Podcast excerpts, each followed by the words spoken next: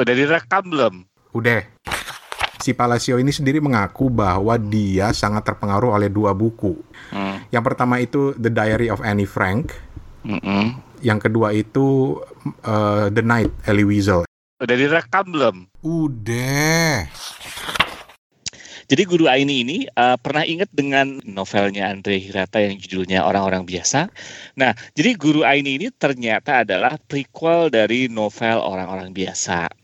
Udah direkam belum? Udah. Eh, Angsa Liar dari Mori Ogai, penerbitan perdananya dari Moi yang digagas oleh Eka Kurniawan. Udah direkam belum? Udah Samsudin.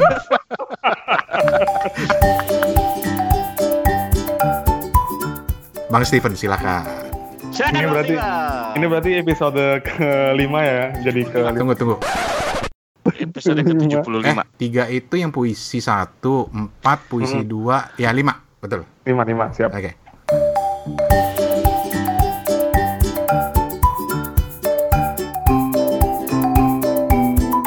Oke, kembali lagi ke Kepo Buku episode 5. Kali ini kita akhirnya full team lagi. Yeay. Yeay, Full- ada Mas Toto. full team. Halo Mas Toto. Halo Bapak Steven. Bang Rane, halo, apa kabar? Halo Steven. Mm-mm. Ya, ya, ya. Oke, oke. Kali ini kita bakalan obrolin review buku yang kita punya masing-masing. Betul. Oke, mulai dari siapa nih? Tuh. Rane atau Mas Toto duluan? Dari Bang Toto. Rani dong. Toto lah, Toto Dari Bang lah. Rani dong. Iya. Sweet, sweet, sweet. Gimana coba? Ya udah, gue duluan. Udah direkam belum? Udah. Susah kalau jadi host pikun. Salah satu alasan kenapa banyak editing gue lakukan di episode 3 karena ada yang nggak kerekam. Mohon maaf. Udah. Emang lu. Stephen udah berbusa-busa. Tapi oke. gue awalnya kan eh, janji di grup ya, gue mau eh, review bukunya Ayu Utami tuh Iya. yang terbaru. Tetapi kayaknya gue perlu waktu nih untuk mencerna gitu. gitu. Sebelum akhirnya gue bisa membahas atau cerita tentang buku Ayu Utami yang terbaru ini. Ada gantinya karena kemudian gue cari-cari dong Apa tuh? di Kindle gue karena gue tuh sering banget di Kindle gue main beli nanti bacanya belakangan terus gua- baru ketahuan eh ini belum gue baca nah Oke. gue ternyata pernah beli satu bukunya RJ Palacio Hmm, yang mana? yang nulis Wonder itu nah ini Iya. salah satu buku terbaru dia judulnya White Bird Oke. White Bird ini graphic novel dan gara-gara eh, buku ini gue baru tahu karena RJ Palacio ini ternyata backgroundnya memang ilustrator Hmm.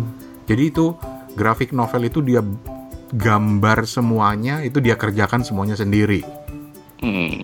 gitu. Nah, Eh, gue mau ngasih quiz dulu sebentar. eh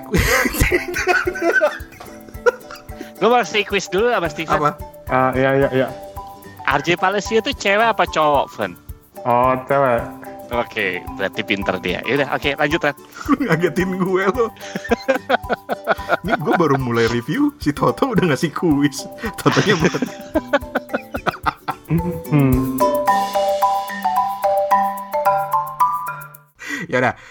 RJ Palacio eh, yang terkenal dengan bukunya Wonder. Nah, tapi Whitebird ini bisa dibilang nggak terlalu ada hubungannya. Jadi dia ngambil kalau lu inget eh, Wonder, entah filmnya, entah novelnya itu ada tokoh yang yang karakter yang ngebully banget tuh. Selalu ngebully Oke. si Ogi tuh. Namanya Mhm. Julian. Julian ya.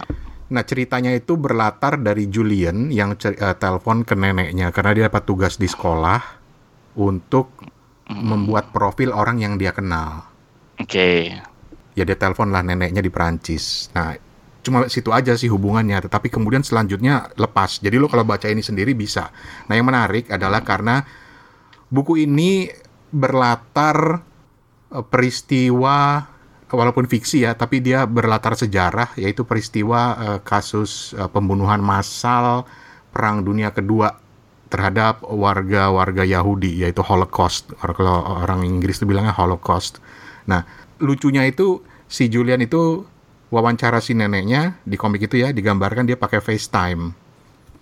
Gitu nggak nggak ketemu langsung. Jadi ada sentuhan teknologi di situ untuk meraih kalangan pembaca-pembaca muda yang kurang lebih usianya usia Julian. Nah, jadi si neneknya kemudian cerita bagaimana dia dulu pernah waktu masih muda uh, terjebak atau bersembunyi di sebuah lumbung atau barn untuk menghindari kejaran Jerman yang waktu itu menguasai Prancis. Intinya segitu. Jadi dia ngumpet menghindari kejaran itu terus dibantu oleh seorang sebaya dia, teman sekolah dia, warga Prancis yang selalu membantunya bolak-balik ngasih makanan, ngasih buku, nemenin segala macam dan uh, seperti kisah Ogi, si toko yang ngebantu dia ini cacat dan selalu dibully sama yang lainnya. Tetapi ternyata dialah yang kemudian membantu si neneknya si Ogi ini waktu masih muda ini. Ceritanya intinya sih begitu. Tetapi yang menarik adalah karena di Amerika sendiri uh, buku ini kemudian dijadikan semacam bentuk apa ya upaya untuk memperkenalkan kebiadaban uh, pembunuhan massal tahun 42 terhadap warga Yahudi. Kita tahu kan itu mm -mm. buat di Indonesia orang Indonesia nggak terlalu ngerti gitu loh. Tapi di luar negeri, terutama di Eropa, di Amerika itu mm. yang namanya Holocaust itu adalah peristiwa yang benar-benar membekas gitu loh. Dua per tiga masyarakat Yahudi pada saat itu kan dibantai kan, mm. Entah di kamp konsentrasi, entah pakai gas chamber atau ruang gas atau ditembak itu segala macam gitu loh. Jadi ini upaya untuk selalu menanamkan uh, ingatan kepada sejarah zaman itu sekaligus juga mengajarkan untuk kalau kata si RJ Palacio, bagaimana kita selalu berbuat baik kepada sesama, bukan hanya kepada sesama dalam artian uh, ya sesama kita, sama ras, sama negara, tapi juga kepada masyarakat yang berbeda dari kita. Yang menariknya, jadi setelah si neneknya cerita, kemudian bagaimana kemudian dia, neneknya itu lolos, sementara gue nggak mau spoiler si yang hmm. pakai tongkat ini gimana nasibnya gitu ya, tapi dia lolos gitu kan, terus dia bilang di akhir ceritanya dia bilang nah dia kembali ke si uh, cucunya dia bilang itulah kisah si nenek dulu gitu ya nanti gue nggak bisa cerita banyak karena ini bakal banyak spoiler tetapi yang menarik di bagian akhir sekali si tokoh Julian ini setelah dengar cerita neneknya dia merasa dia sadar bahwa dia selama ini seorang bully gitu kemudian dia ikut ini demonstrasi di New York untuk memprotes kebijakan Trump itu ada di komik itu gitu hmm. Jadi kayaknya si si Palacio ini nggak nggak nggak suka banget sama Trump. Oke. Okay. Nah, si Palacio ini sendiri mengaku bahwa dia sangat terpengaruh oleh dua buku. Itu disebut di di novel grafisnya ini yang judulnya White Bird. Mm. Yang pertama itu The Diary of Annie Frank. Mm -mm. Yang kedua itu uh, The Night Ellie Weasel. Ellie Weasel ini udah diterjemahkan juga. Dua-duanya udah diterjemahkan ke dalam bahasa Indonesia. Itu sama-sama menceritakan okay. tentang tentang kekejaman uh, zaman pembantaian masyarakat Yahudi. Oke oke oke. Eh, Bang Rani, ya. sorry sorry aku uh, tadi miss miss yang tadi Bang Rani mention dua buku yang RJ Palacio sebutin di bukunya satu biografinya Annie Frank, Annie Frank. lagi apa ya? Yang satu lagi itu Ellie, uh, Ellie Weasel penulisnya, judulnya The Night. Ini udah oh. diterjemahkan dalam bahasa Indonesia dulu banget, tapi nggak tahu sekarang masih ada nggak. Judulnya Malam oleh Ellie oh. Wiesel. E L L I E W I E S E L. Kalau yang ini udah dibaca? Dua-duanya udah. Kalau si Ellie Wiesel ini lebih bercerita tentang pengalaman dia di dalam kamp konsentrasi. Hmm. Kalau Annie Frank itu lebih bercerita tentang mirip dengan kisah Whitebird. Jadi pengalaman dia menghindari dari kejaran Nazi sekeluarga dengan sembunyi di uh, salah satu langit-langit di rumah temannya atau bisnis orang tuanya. Pokoknya dia sembunyi di situ selama dua tahun. Dan selama itu ya kesibukan dia akhirnya menulis diary. Oh. Dan dua tahun Annie Frank kemudian ditangkap, berhasil ditemukan oleh Nazi. Ada yang bilang karena ada yang ngebocorin rahasia keberadaan mereka gitu ya. Terus akhirnya uh, ditangkap lah dan dia meninggal karena sakit ya kemudian di tempat penahanan si Elvis, uh, si Annie Frank ini tetapi buku catatan hariannya ditemukan dan kemudian dikasih ke orang tuanya setelah selesai uh, perang dunia kedua. Dan di situ kemudian diterjemahkan. Jadi kisah nyata yang yang menarik banget gitu bahwa seorang anak aja bisa mm -hmm. dia 12 13 tahun waktu itu umurnya kalau nggak salah. Tapi dia sudah bisa uh, punya mungkin karena nggak ada kerjaan lain ya dia sembunyi dari kejaran Nazi akhirnya ya dia menulis no, uh, catatan harian aja. Ya itu Bapak Steven. Iya iya iya.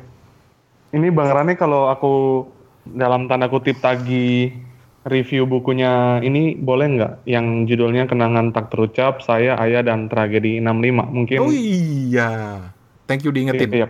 Ya, itu ya, okay. itu lebih kepada autobiografis sih, tetapi konteksnya sama. Zaman G30 SPKI kan? Iya benar. Tapi yang menarik adalah karena buku itu menceritakan tentang anak salah seorang pahlawan revolusi yang dibunuh oleh PKI, tapi dalam hidupnya kemudian dia membantu orang-orang yang justru dicap komunis, kemudian disingkirkan. Ntar gue ceritain secara khusus kalau itu. Wah, itu sih udah gue rencanain tuh. Oke, okay, oke. Okay. Okay. Di, ditunggu.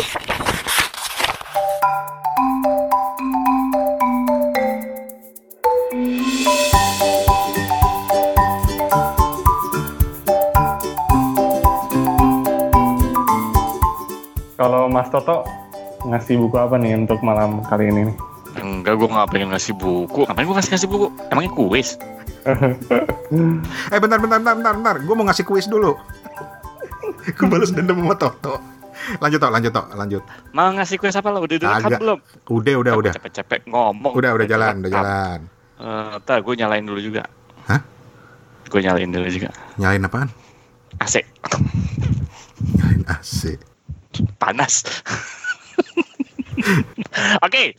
gua kali ini um, kemarin gue baru pulang ke Jakarta, terus gue sempat mampir ke salah satu toko buku besar juga yang punya penerbit besar juga yang kita tunggu-tunggu ngasih buku di sini, tapi tetap tidak ngasih juga. Udah sebut aja Gramedia lah. Gramedia toko bukunya, tapi buku yang bakal gue ulas ini adalah terbitan dari Bentang Budaya. Halo Bentang, apa kabar juga? Bentang Pustaka eh Bentang Pustaka Iya, penerbit Bentang, penerbit Bentang. Nggak ada pustakanya. PT Bentang Pustaka, penerbitnya Bentang. Nah, gitu. Nah, buku yang Pustaka, gua ambil ini Bentang Pustaka. PT Bentang Pustaka, iya. tapi penerbit Bentang. Bener, iya. Hmm. Oke, okay. jadi buku kalau perusahaannya bakal... itu pakai pustaka, kalau penerbit Enggak, penerbitnya itu PT Bentang Pustaka, Kota IKAPI. Udah lanjut, lanjut. Jalan Palagan Tentara Pelajar nomor 101, Jongkang RT 004 RW 035, Sri Harjo, Ngagrik Sleman, Yogyakarta 55581. Itu apaan, Tok? Nah, itu PT Bentang Pustaka. Ya Allah. Gue mau nebak nih, pasti lu bukunya ini nih, uh, Andrea Hirata nih. Eh, lu gue kasih tahu. Jangan nebak-nebak lu. Oke, okay, buku yang gue yang gue bakal ulas nih bukunya Andre Hirata, Andrea Hirata. Jadi Andrea Hirata ini kemarin gue pas lihat, eh kok ada buku baru ya? Uh, judulnya Guru Aini. Jadi Guru Aini ini uh, pernah ingat dengan novel uh, nya beliau, novelnya Andre Hirata yang judulnya Orang-orang Biasa. Mm -hmm, mm -hmm. Yang juga pernah kita ulas di Kepo Buku bareng-bareng. Yep episode keberapa itu tolong quiz hari ini Enggak ada yang komen. Episode keberapa coba tolong. Lupa. Mana sih siaran nggak pernah ingat. Ya, pokoknya dengerin lah. Podcasting nggak pernah ingat. Oke. Okay. Nah, jadi Guru Aini ini ternyata adalah prequel dari novel orang-orang biasa. Kalau di orang-orang biasa ini, eh dulu ya pernah inget yang namanya um, tokoh yang namanya Dinah. Yap. Yang mau masuk fakultas kedokteran? Dina itu punya anak yang pengen masuk fakultas kedokteran. Iya, anaknya, anaknya, iya. Anaknya, ya. Kemudian kita tahu lah, ah, abis itu ada adegan perampokan dan sebagainya dan sebagainya. Nah, Guru Aini ini adalah novel yang merupakan prequel dari itu, gitu. Jadi sebenarnya uh, ceritanya lebih kepada uh, perjalanan uh, Aini. Jadi Aini itu anak yang pengen masuk fakultas kedokteran waktu itu, ya, anaknya Dina. Tapi novel ini dimulai dari uh, ibu gurunya sendiri. Ibu gurunya bernama Desi Istiqomah. Jadi novel ini dimulai dari perjalanan seorang um, apa ya seorang wanita gitu ya seorang perempuan muda yang punya idealis yang pengen jadi guru matematika awalnya gitu ya. Dia idealis banget bahwa pendidikan itu harus pokoknya idealis lah gitu. Dan hmm. menurut dia pendidikan itu harus dimulai dari pendidikan matematika. Dan dia pengen gitu jadi guru uh, di daerah yang terpencil. Karena bagi dia memang harus dimulai dari seperti itu gitu ya. Hmm. nah kemudian dia ikut uh, pendidikan D3 uh, kemudian uh, punya intinya pendidikan D3 itu akan menjadi ikatan dinas untuk dia uh, ditempatkan di daerah tertentu. Nah, nama tokohnya adalah Desi Istiqomah. Dan ternyata Desi Istiqomah itu ditempatkan di uh, Tanjung Hampar. Gue bingung ya, gue coba akan baca lagi karena gue baca ini sangat cepat sekali. Karena kalau hmm. nggak salah dulu kan situasi di novel orang-orang biasa itu di di Belantik ya, Pulau Belantik. Ya, Kenapa tiba-tiba ada di Tanjung Hampar ya ini ya. Cuman mungkin gua akan baca pelan-pelan lagi. Tapi mungkin buat pembaca nanti atau buat pendengar kepo buku, uh, lu baca baik-baik ya. Cuman intinya adalah Ibu Desi ini akhirnya ditempatkan di mana uh, dimulai dari uh, penempatan di sebuah SMA gitu, di mana Dina sang ibunya Aini itu juga bagian uh, dari yang diajar sama Ibu Desi ini gitu. Oh jadi jadi ceritanya mundur nih ya? Mundur karena okay. prequel kan ha. gitu. Jadi Ibu Desi ini dimulai dari perjalanan Ibu Desi sendiri dari pendidikannya kemudian lulus kemudian ditempatkan di Tanjung Hampa dan kesulitannya mengajar matematika yang susahnya minta ampun. Hmm. Teman-temannya yang sama-sama satu angkatan ngajar matematika juga kesusahan di daerah-daerah lain misalnya kayak gitu sampai ada yang mau menyerah gitu. Dan kemudian dia berjalan Ibu Dina, Dina yang akhirnya punya anak bernama Aini. Nah Aini itu juga 11-12 sih sama ibunya gitu. Kita tahu ya dulu Aini itu juga nggak nggak mudah matematika gitu. Hmm. Nah kemudian uh, Desi ibu Desi ini ibu Desi istiqomah ini akhirnya mengajar Aini juga gitu Aini juga sama punya geng yang nggak ngerti matematika gitu ya bahkan mereka punya pokoknya lucu ya ceritanya gitu mereka punya geng yang merasa berbakat seni gitu tapi selalu ditampilkan setelah misalnya acara seni tapi setelah ditampilkan oleh penonton setelah penontonnya pada pulang gitu. Apakah mereka punya berbakat seni? Enggak sih cuman mereka cuman ber ber apa ya berlindung uh, di balik uh, ketidaksukaan mereka terhadap matematik atau ketidakbisaan mereka terhadap matematik. Sebenarnya sih gitu ceritanya sih sebenarnya jenaka gitu. Hmm, hmm. nah cuman turning pointnya adalah ketika Aini ini nanti bagaimana uh, eh, gue nggak akan bikin turning pointnya ya karena nggak lasik gitu pokoknya somehow ada kejadian di mana Aini ini pengen bisa matematik dia pengen bisa jadi dokter. Nah, detailnya ntar lu baca sendiri ya. Gue nggak akan ngasih spoiler di sini karena menurut gue turning point ini bagus banget gitu. Uh, kenapa dia pengen jadi uh, orang yang uh, pengen jadi dokter dan akhirnya pengen bisa matematik. Tapi setelah diajarin nama Bu Desi ya tetap aja susah gitu ya. Hmm. Uh, namanya nggak bisa. Bahkan dia dibilang kamu tuh kenapa cinta banget sama bilangan biner gitu katanya Bu Desi gitu. Artinya apa? Ulangannya tuh nggak jauh dari 01, 01, 01. Hmm. Karena bilangan biner kan komputer gitu. Nah, tapi itu juga membuat Ibu Desi juga uh, di balik kegalakannya juga dia merasa frustasi gitu karena segala macam ilmu, segala macam metode matematik yang diajarkan kok kayaknya nggak bisa-bisa. Akhirnya uh, Ibu Desi ini juga punya turning point gimana dia bisa mengajarkan Aini matematika hmm. gitu ya. Dan gua nggak akan cerita bagaimana dia bagaimana dia menemukan itu karena ini um, lucunya dia mendapatkan itu dari sebuah sebuah prinsip matematika yang bukan dasar, bukan dasar seperti aljabar atau geometri, tapi sangat advance gitu malah. Nah, tapi mungkin dengan cara imajinatif seperti ini gitu ya, dengan cara prinsip matematika yang advance itu, prinsip matematika advance itu apa lu baca sendiri, uh, ternyata ini malah bisa nangkep gitu ya dan menyebabkan nilai-nilai dia menjadi bagus gitu. Intinya sih sebenarnya itu gitu. Jadi itu prequel dari biasa dan akhirnya kita tahu kalau lu udah pernah baca novel orang-orang biasa ini ini nanti akan bakal diterima di fakultas kedokteran universitas negeri gitu ya. Lu sebagai orang yang suka matematika ya. Apakah menurut lu apa yang diajarkan Bu Desi itu masuk akal?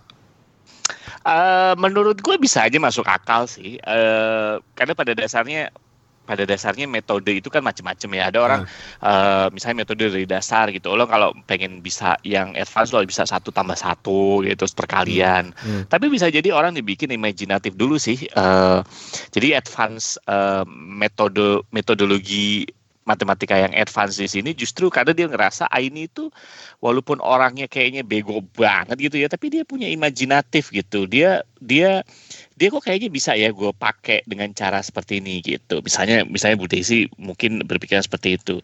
Dan menurut gue sih sah sah aja bisa bisa aja kenapa enggak gitu. Dan akhirnya karena imajinasinya udah berkembang matematika itu pada dasarnya kan bahasa ya bahasa hmm. yang yang yang yang kadang-kadang abstrak gitu. Dan orang bisa bisa lakukan dari segi berbagai macam cara sih kalau menurut gue dan bisa-bisa aja gitu. Kayak lu kayak lu kayak apa gue juga toh ya lu mau ngomong kayak apa juga lu nggak bisa ngeyakinin gue bahwa matematika itu bagus. Iya bisa juga sih nggak tahu juga. Tapi kalau menurut gue karena karena kalau mungkin bedanya lu dengan Aini adalah Aini itu tekadnya gede banget. Bude itu adalah guru yang galak di sini gitu. Iya. sampai didamprat macam-macam. Tapi dia beri karena dia punya tekad kenapa gue harus bisa matematika dan kenapa gue harus bisa masuk ke dokteran. Hmm. Nah ini yang yang yang menurut gue tekad ini penting banget gitu sehingga dia biarpun didamprat habis-habisan dia akan tetap datang lagi ke Budesi gitu dia akan datang ke Budesi awalnya dia nggak nggak diajar sama Budesi tapi dia pindah kelas gitu karena faktor motivasi yang dia dapetin. Nah, motivasinya apa lu baca sendiri ya novelnya ya. Karena menurut gue uh, motivasinya jinin banget gitu. Oke. Okay. Gitu.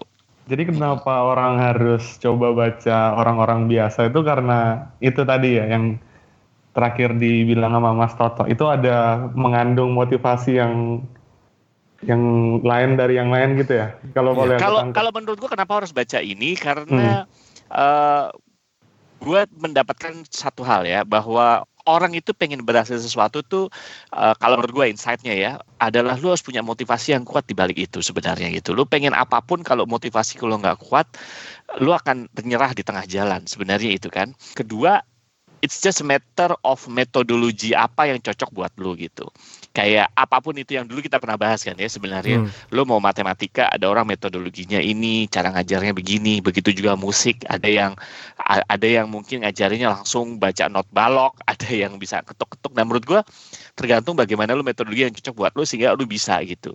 Tapi yang penting di sini adalah motivasi. Kalau kenapa Ainun itu Aini ini begitu kuat motivasinya? Karena ya itu faktor itu yang yang yang membuat dia nggak nyerah gitu. Gagal terus gagal terus gagal sampai sampai ada satu ketika dia itu dapat nilai jelek dia sampai akhirnya mau dikeluarin sama Bu Desi lu nggak usah ikut kelas gue lagi gitu ya. Hmm. kamu nggak usah ikut kelas saya lagi. Sampai dia saking kuatnya motivasinya sampai dia menghafalkan jawaban soal matematika yang absurd banget kan gitu. Gimana lu menghafalkan jawaban soal matematika susah kan gitu kan. Tapi karena keinginan dia kuat dia sampai hafalkan soal-soal tahun lalu dan akhirnya Bu Desi itu ngeluarin lagi soal itu gitu. Mungkin dia mungkin gini ya, ya mungkin Ibu Desi juga capek kali ya bikin soal baru terus ya ngeluarin soal yang tahun lalu dan kemudian ah ada dua soal ternyata dia bisa hafalin gitu. Sampai kalau menurut gue yaitu motivasi. Nah kalau lu mempelajari sesuatu, kalau motivasi lo nggak kuat, lu bisa belajar musik, lu bisa pengen main gitar karena lu pengen bisa mainin lagu di depan pacar lu. Habis itu lu putus pacar, insya Allah lu akan jadi juga putus belajar gitar juga. Pengalaman pribadi, pengalaman pribadi. Ya, gue pengalaman Rani, saudara-saudara itu yang dulu pernah diceritakan ke gue. Siap. Dan akhirnya karena Rani pengen tetap bisa main gitar, dia nyari pacar baru gitu. Nah itu kalau soal. Jadi motivasinya dibalik dari pengen bisa main gitar gara-gara pengen punya pacar. Nah dia pengen punya pacar gara-gara pengen bisa main gitar. Loh enggak lah. Nah itu sih kalau menurut gue. Mm-hmm. gitu. Jadi ada dua insight. Uh, selebihnya sih sebenarnya novel ini jenaka seperti uh, novelnya orang-orang biasa gitu ya. Lucu-lucu sebenarnya. Kalau gue tadi sempat baca dan istri gue sendiri bilang lu kenapa ketawa sendiri? Ini gue lagi baca novel ini. Kita perlu lebih banyak Bu Aini. Karena gue pribadi besar dan diajari dengan metode yang membuat gue ampun-ampunan benci sama matematika. Misalnya, ya ya tentu saja tekad penting ya kayak ini seperti lu bilang tadi ya toh. Tapi buat gue pribadi, gue dibesarkan dengan metode yang simpel aja sih sebenarnya. Metode nggak bisa jewer. Oh iya Bu Desi juga begitu. Oh gitu juga? Begitu juga. Ah. Tapi di balik itu dia selalu ngajarin dari sisi yang ini untuk Aini sendiri ya dia ngajarin begini. Akhirnya dia dilukiskan dia juga sempat frustrasi. Kok gue merasa gagal ya sebagai guru ya. Akhirnya apa nih gitu untuk untuk dia kan si Aini itu SMA gitu ya. Untuk balik lagi ke SMP kelas 1 juga nggak bisa gitu. Uh, jadi dia selalu mencari-cari akhirnya nemu dia nemu sebuah buku lamanya dia gitu ya dan akhirnya kenapa uh, kayaknya gue bisa pakai ini deh gitu Gitu. Baiklah. Saya akan coba untuk membacanya pun demikian adanya. Jadi jadi di di buku seri ini bisa dibaca untuk semua kalangan atau terkhusus para guru nih? Kalau menurut gue sih untuk semua lah. gue gue ngerti ini, gue paham, gue kayaknya paham pertanyaan Steven. Hmm. Uh, Kira-kira buat buat siapa sih sebenarnya nih nah, bukunya? Kira-kira. Kalau gue mikirnya gini, gue mau ini dibaca oleh Pak Gatot nih. Siapa Pak Gatot itu? Pak Gatot dulu guru matematika gue yang pernah gue ngasih nol, pernah ngasih gue nol. Sampai bokap gue ngamuk datang ke sekolah, tatonya emang kena guanya yang bego. Jadi gimana? Menyambung pertanyaan, menurut lu menarik gak kalau kata apa bisa jadi inspirasi buat para guru gak membaca novel ini? Iya kalau menurut gue sih uh, ya ya Iya bisa sih bisa. Menurut gue motivasi bahwa oh kalau menurut gue lebih lebih nggak nggak guru ya. Uh, gue lebih menganggap bahwa apa ya namanya ya.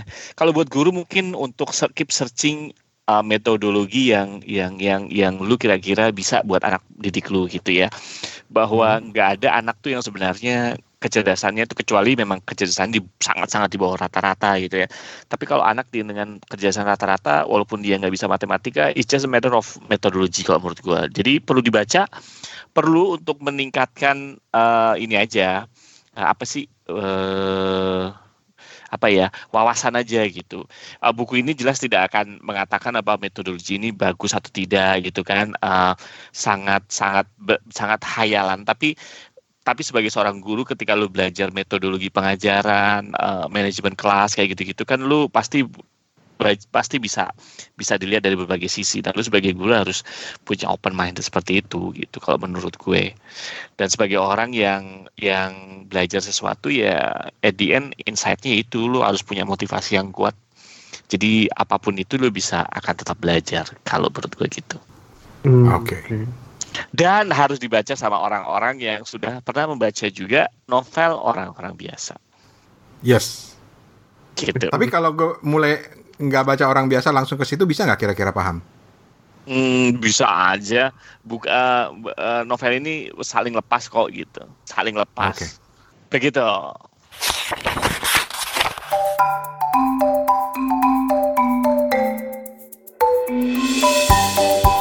Um, fix berarti buku seri orang-orang biasa nih harus masuk di perpustakaan sekolah-sekolah nih untuk di Indonesia nih. Setuju nggak Mas Toto? Betul, orang-orang biasa dan guru Aini ya. Guru Aini, ya. Gue jadi ingat ceritanya uh, Hesti, lo masih ingat Hesti kan? Iya, iya. Hesti. Yang eh lu ikutan nggak sih Tok di episode waktu kita ngundang Ikut. Silent Book Reader? Mm -hmm. Nah, Hesti itu sekarang punya podcast. Oh ya? Kita promosiin aja sekalian ya. Namanya HZ Boy B O Y Reads R E A D S. Has Boy Reads bacanya gitu ya. Cari aja di di Spotify. Tapi yang gue mau ceritain adalah di salah satu episodenya selain si Hesti bicara soal buku, dia juga namanya ada satu episode yang disebut suplemen. Nah di suplemen itu dia datang ke sebuah seminar atau apalah gitu ya dan salah satu pembicaranya itu adalah Menteri Pendidikan. Oke. Okay. Mas Menteri. nah, di salah satu itu ada sesi tanya jawab yang nanya soal perpustakaan dan salah satu kritiknya Mas Menteri uh, Nadiem Makarim ini adalah lu kalau ke gimana perpustakaan sekolah mau menarik ketika lu datang ke perpustakaan sekolah yang lu temuin buku-buku pelajaran lagi gitu loh. Buku paket uh, uh, buku paket lagi gitu loh. Padahal orang tuh harus diberi alasan untuk datang ke perpustakaan untuk membaca yang lain gitu loh. Jadi kalau istirahat ya nongkrong di perpustakaan gitu. Hmm. Masa sih dulu perpustakaan gue SMA isinya ada stop, gitu gitu. Nah, itu, it, it, itu yang sebenarnya gue mau tanyain ke Mas Menteri kalau gue ketemu karena di perpustakaan gue di SMP 81 Lobang Buaya dulu. Mm. itu koleksi sastranya luar biasa. Gue bisa kenal semua sastrawan-sastrawan di situ. Cuma kemudian uh, ada sekolah lain yang memang ya elah isinya emang jadi buku teks melulu. Jadi perpustakaan itu cuma buat nyimpen buku-buku teks yang nanti akan dipakai dibagi-bagi ke anaknya buat belajar gitu. Hmm, oke okay, oke okay, oke. Okay. Ya, mudah-mudahan buku-buku seperti ini lebih banyak masuk di perpustakaan ya. Harusnya, harusnya. Tapi ini jadi topik hmm. menarik nih.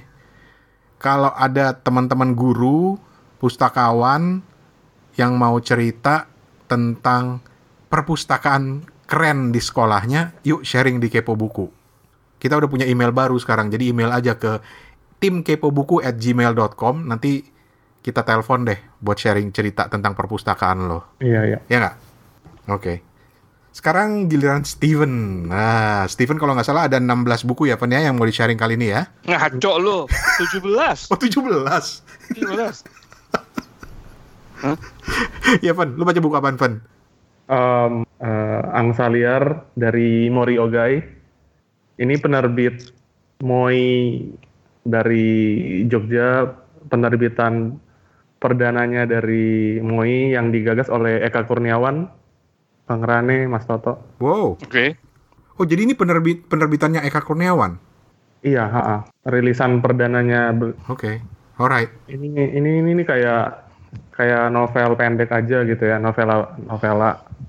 Dan ketika membaca Angsa Liar nih nggak ada ekspektasi apa-apa, cuma pengen merasakan perjalanan ceritanya aja gitu kan dan dan novela ini keren keren buat aku. Oke. Okay.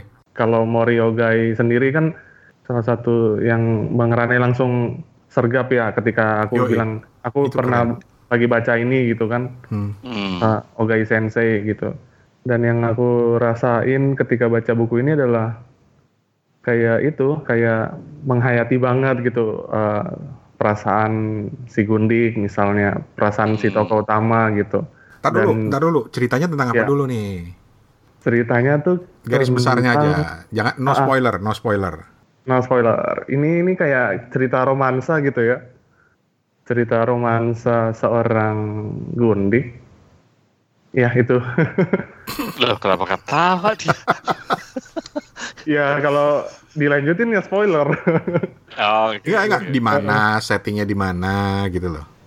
Oh, uh, settingnya tuh di di Jepang tentu ya. Mm-hmm. Tapi di di mananya aku kurang kurang hafal ya. Tapi itu di sebuah desa yang aku tangkap ya, sebuah desa yang yang di situ ada uh, perkampusan gitu ya, mahasiswa gitu hmm. di desa gitu di kampung tapi tapi benar-benar ini benar-benar kayak um, kita bisa bisa punya sebuah perjalanan membaca yang menyenangkan gitu hmm. meskipun tipis meskipun nggak seberapa tebel tapi benar-benar memorable juga gitu. Oke. Okay. Kalau Bang Rane mungkin udah pernah baca Mas Toto? Uh, dari belum. Gue udah. Gue belum. Oke, okay, Sensei ini gue udah baca sebetulnya. Wih udah lama banget, tapi kalau boleh gue inget-inget lagi ini koreksi gue kalau salah ya Van ya. Iya. Itu kan cerita tentang ya Gundik sih. Mm -hmm. Tapi kemudian diusir gitu terus dia pokoknya dia kehidupan dia itu benar-benar berpindah-pindah dari satu ke satu kekelaman ke kekelaman lain gitu tapi kemudian ada tokoh uh, pelajar di kota itu yang yang apa sering ketemu atau sering papasan gitu dan dia jadi si si cewek ini jadi kesengsem gitu loh. Nah yang menarik yeah. gayanya Ogai ini, Ogai Sensei ini adalah ya penggambarannya itu yang bagus banget gitu loh, penggambaran ceritanya, hmm. pergulatan batin hmm. si tokoh utamanya itu itu yang menarik. That's right, ya kan? Right. Ya nggak Iya, iya nah, benar-benar dan benar-benar ini benar-benar kayak um, masuk di jalan pikirannya orang Betul. itu gitu ya. Penghayatannya ah. gitu ya, benar-benar ya. Tapi yang gue mau tanya ke lo, Fan, gue kan uh, uh, baca ini versi Inggrisnya ya. Ini kan uh, Jepang oh, ya, ya, diterjemahkan oleh uh, Ibu Rebecca Ota namanya. Ya, shout out untuk beliau. Yang menerjemahkan bukunya Haruki Murakami. Hmm. Gue penasaran nih, karena gue juga hmm. belum pernah baca Murakami yang terjemahan Indonesia. Eh pernah sih, tapi tidak tidak intens ya, paling nggak selesai gitu ya. Tapi menurut lu bahasanya bagus nggak? Yang untuk angsa liar ini hmm. boleh dikatakan sangat-sangat jempolan ya, sangat-sangat bagus gitu. Dan apa yang di ceritanya tuh bisa tersampaikan, nggak ada uh, geger terjemahan yang yang bikin sulit kita nyangkut di ceritanya gitu, nggak ada sama sekali. Hmm. Benar-benar mulus, benar-benar benar-benar apa ya penuh penuh rasa gitu dan dan begitu menyenangkan gitu untuk dibaca sekali duduk misalnya hmm. angsa liar nah, dan ada twistnya loh dan ada twistnya tuh yang bikin bikin bikin ceritanya tuh kayak cukup ya untuk tunggu gue lagi berusaha mengingat twistnya apa ya uh, uh... Loh, jangan dikasih twistnya dong. Iya, iya makanya gue gue lagi penasaran pengen inget-inget aja. Lu terusin aja ngomong gue lagi nginget. ya bener-bener apa ya, bener-bener kayak rasanya ya jadi kayak yang dicap pelakor misalnya ya. Mm -hmm kehidupan orang oh, yang yes yes ya ya benar benar nggak boleh dibocorin nggak nggak boleh dibocorin ya, ya. yang ibaratnya dikata-katain sama tetangga ataupun misalnya ketika hmm. dia dia mau beli daging ya dia mau beli ikan tuh tapi sama orang penjualnya tuh eh jangan beli di sini sana sana sana gitu karena karena kamu tuh suaminya uh, orang ini gitu hmm. oke okay. ya benar-benar sebuah novela yang bagus mengisahkan seorang perempuan Jepang di zaman itu yang yang rasa-rasanya tuh masih masih oke okay untuk kita nikmati sampai sampai sekarang gitu. Sajian yang menyenangkan lah dari Hasana sastra Jepang. Oke. Okay. Buat aku. Asik. Dan gue kayaknya bisa nemuin hubungannya deh. Kenapa sampai Ibu Rebecca yang nerjemahin ini dengan hmm. penerbitan Moi ini. Karena Moi itu kan punya Eka Kurniawan ya. Iya benar. Uh. Ibu Rebecca ini yang menerjemahkan Cantik Itu Luka ke dalam bahasa Jepang. Oh. Keren keren keren. Dan ngomong-ngomong soal novel Jepang, kita sapa dulu Mas Andri Setiawan. Masih ada yang inget nggak? Tok lo inget nggak Tok? Uh, oh, Toto nggak ada. Kenapa ya? Itu Mas Andri itu dari kenapa, penerbit kenapa, Haru. Oke oke oke. Penerbit Haru, dia baru kontak kita nih, Van Tok. Oke. Okay uh, baru merintis penerbitan baru yang independen namanya penerbit Mai. Kenapa secara ini ada ada ada kemiripan dengan penerbitan Moi ya? Tapi Mai ada namanya. Mai, ada Moi. Dan Mai ini fokus pada sastra-sastra klasik Jepang. Ingat nggak waktu kita terakhir ngobrol sama Mas Andri kita bilang kan atau gue pernah nanya kan sastra klasiknya hmm. mana nih Mas? Oh, ternyata jawabannya ada di penerbit Mai. Oke. Okay. Dan sekarang jadi dia itu lagi uh, Mai ini juga selain nerbitin karya-karya sastra klasik Jepang, katanya juga untuk uh, sebagai bentuk regenerasi penerjemah Jepang Indonesia.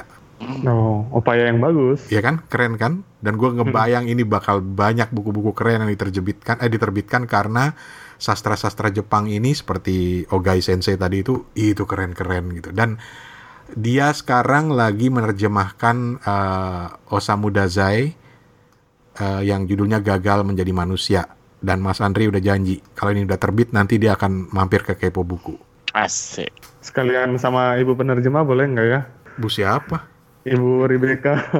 oh itu lain lagi. eh tapi jangan-jangan Mas Andri kenal ya? Iya. Ibu Rebecca ini soalnya katanya udah coba dulu googling susah banget nyari profilnya Bu Rebecca ini. Yang gue tahu dia yang menerjemahkan uh, Haruki Murakami novel-novel Haruki Murakami ke bahasa Indonesia. Oke okay lah, nanti kita coba tanyain lah. Jadi sukses Mas Andri Setiawan gitu. Asik.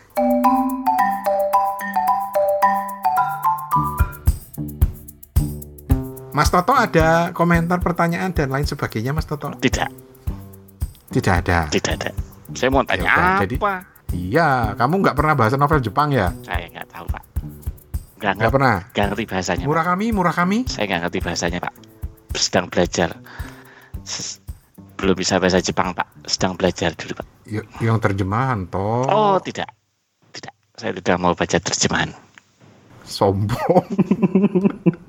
Sombong. Saya nanti kalau bisa baca langsung di bahasa aslinya saja. Masta. Ya.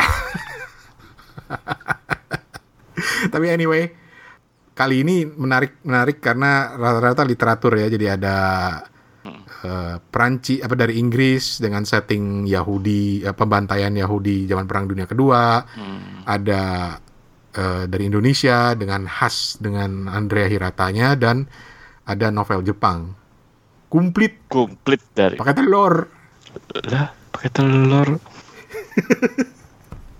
eh ngomong-ngomong di sastra dan bahasa asli uh, kepikiran ini kepikiran pangeran kecil nih yang kemarin sempat oh iya dimention season lalu.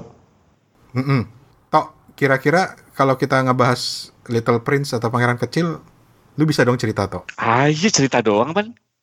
Asik. Jadi karena uh, teman-teman yang dengerin ya, uh, Toto ini kolektor juga, dia kolektor, kolektor buku Little Prince bahasa. dalam berbagai bahasa. Dan gue lupa kemarin ke toko buku Gramedia itu udah huh? ada yang terjemahan bahasa Indonesia, cuman lupa gue ambil. entar, entar, entar dulu, entar dulu. Lu koleksi buku Little Prince hmm. dalam berbagai bahasa, tapi bahasa Indonesia-nya belum punya. Belum punya. kan gue kapan lagi di Jakarta makanya kemarin gue lihat di Jakarta gue lihat eh ada bahasa Indonesia nih tak gue ambil nah tapi kebetulan gue ambil ambil buku yang lain terus itu buku nah. gue lupa gitu itu terus terang ya Little Prince ini salah satu buku yang gue udah pernah baca gue udah nonton filmnya hmm. tetapi seperti kata teman gue yang penggemar Little Prince hmm. setiap orang akan punya penafsiran yang berbeda dari membaca Little Prince makanya uh, ini juga panggilan-panggilan kepada teman-teman yang dengerin kepo buku lo suka Little Prince nggak sih? Pernah baca nggak sih? Atau kenal orang yang maniak Little Prince kayak Toto gitu? Minta dong kontaknya. Kita mau ajak untuk ngobrolin Little Prince di salah satu episode kepo buku lainnya. Ya nggak, Van? Oke, oke. Ditunggu. Lu udah pernah baca belum, Van? Um, sejujurnya belum belum pernah baca. Tapi ini buku yang kalau dibilang buku apa yang paling sering lokasi untuk orang lain misalnya buat gift gitu ini bukunya gitu. Iya, yeah, ngasih ke siapa, Evan? Ngasih ke siapa? Lo, lo sering ngasih ke siapa aja, Van? Enggak, ini yeah. kemarin tuh ngasih ke ke family gitu. lu ngasih orang tapi lu sendiri belum baca. Iya, makanya agak ini kan. bakal bakal dibaca kalau kita okay. mau bahas. Gue penasaran, asli gue penasaran gimana sih caranya appreciate atau membaca Little Prince ini gitu. Lalu ya. udah baca-baca tapi... belum? Udah pernah kan? Udah pernah nonton filmnya kan? Udah pernah baca, udah pernah nonton filmnya, tapi gue kagak paham toh. Kenapa kagak paham? Lu nggak tahu? Nggak khusuk lu? Iya, kayaknya gue kurang khusuk deh. Kayaknya gue harus baca ulang lagi sebelum episode itu kalau jadi ntar. Coba kalau lu coba lu kalau misalnya baca bahasa Inggrisnya nggak ngerti, coba lu baca dengan bahasa yang lain. Ya. Bahasa aslinya ya Prancis ya. Ah, ah, Little Prince ini ada kalau lo mau ntar gue kasih pinjem. Gue punya yang dalam bahasa uh, Singlish aja ada nih gue punya nih. The Little Tungku namanya. Wow, why like that? Little Tungku ah. Wah, so good ah. Malah gue bingung baca aja tahu gak lo gue baca gue gue taruh gue pusing gue bacanya gue bilang. There was a little prince ah living in the castle. You know ah, castle ah, no HDB one ah. itu kalau udah di, mungkin kalau gitu malah gue ngerti ya. Uh, jadi harus dibacain kali. Oke. Okay. Uh, sebelum lupa ya, nih, yang kemarin Bang Rani pernah sebut di grup yang itu, yang TED Talk yang ada Mas yang nerbitin Little Prince dalam bahasa Sunda tuh. Oh iya. Jadi ya. Bisa. Iya iya. Dia itu menarik loh seorang poliglot loh. Dan masih muda banget. Ah iya iya benar. Ntar gue coba. Eh bentar ya. Kalau nggak salah, sebenarnya kalau nggak salah, selain bahasa Sunda juga ada, ada bahasa dalam bahasa Bali juga kan? Ada bahasa Bali ada. Hmm. Itu dia dan teman-temannya juga yang mengupayakan penerjemahan dan sebenarnya ada satu orang yang gue tahu banget super maniak Little Prince. Hmm. namanya Mas Kuncoro di Bandung. Tapi dia sibuk kali ya. Panggilannya Mas Kun ya? Mas Kun. Hmm.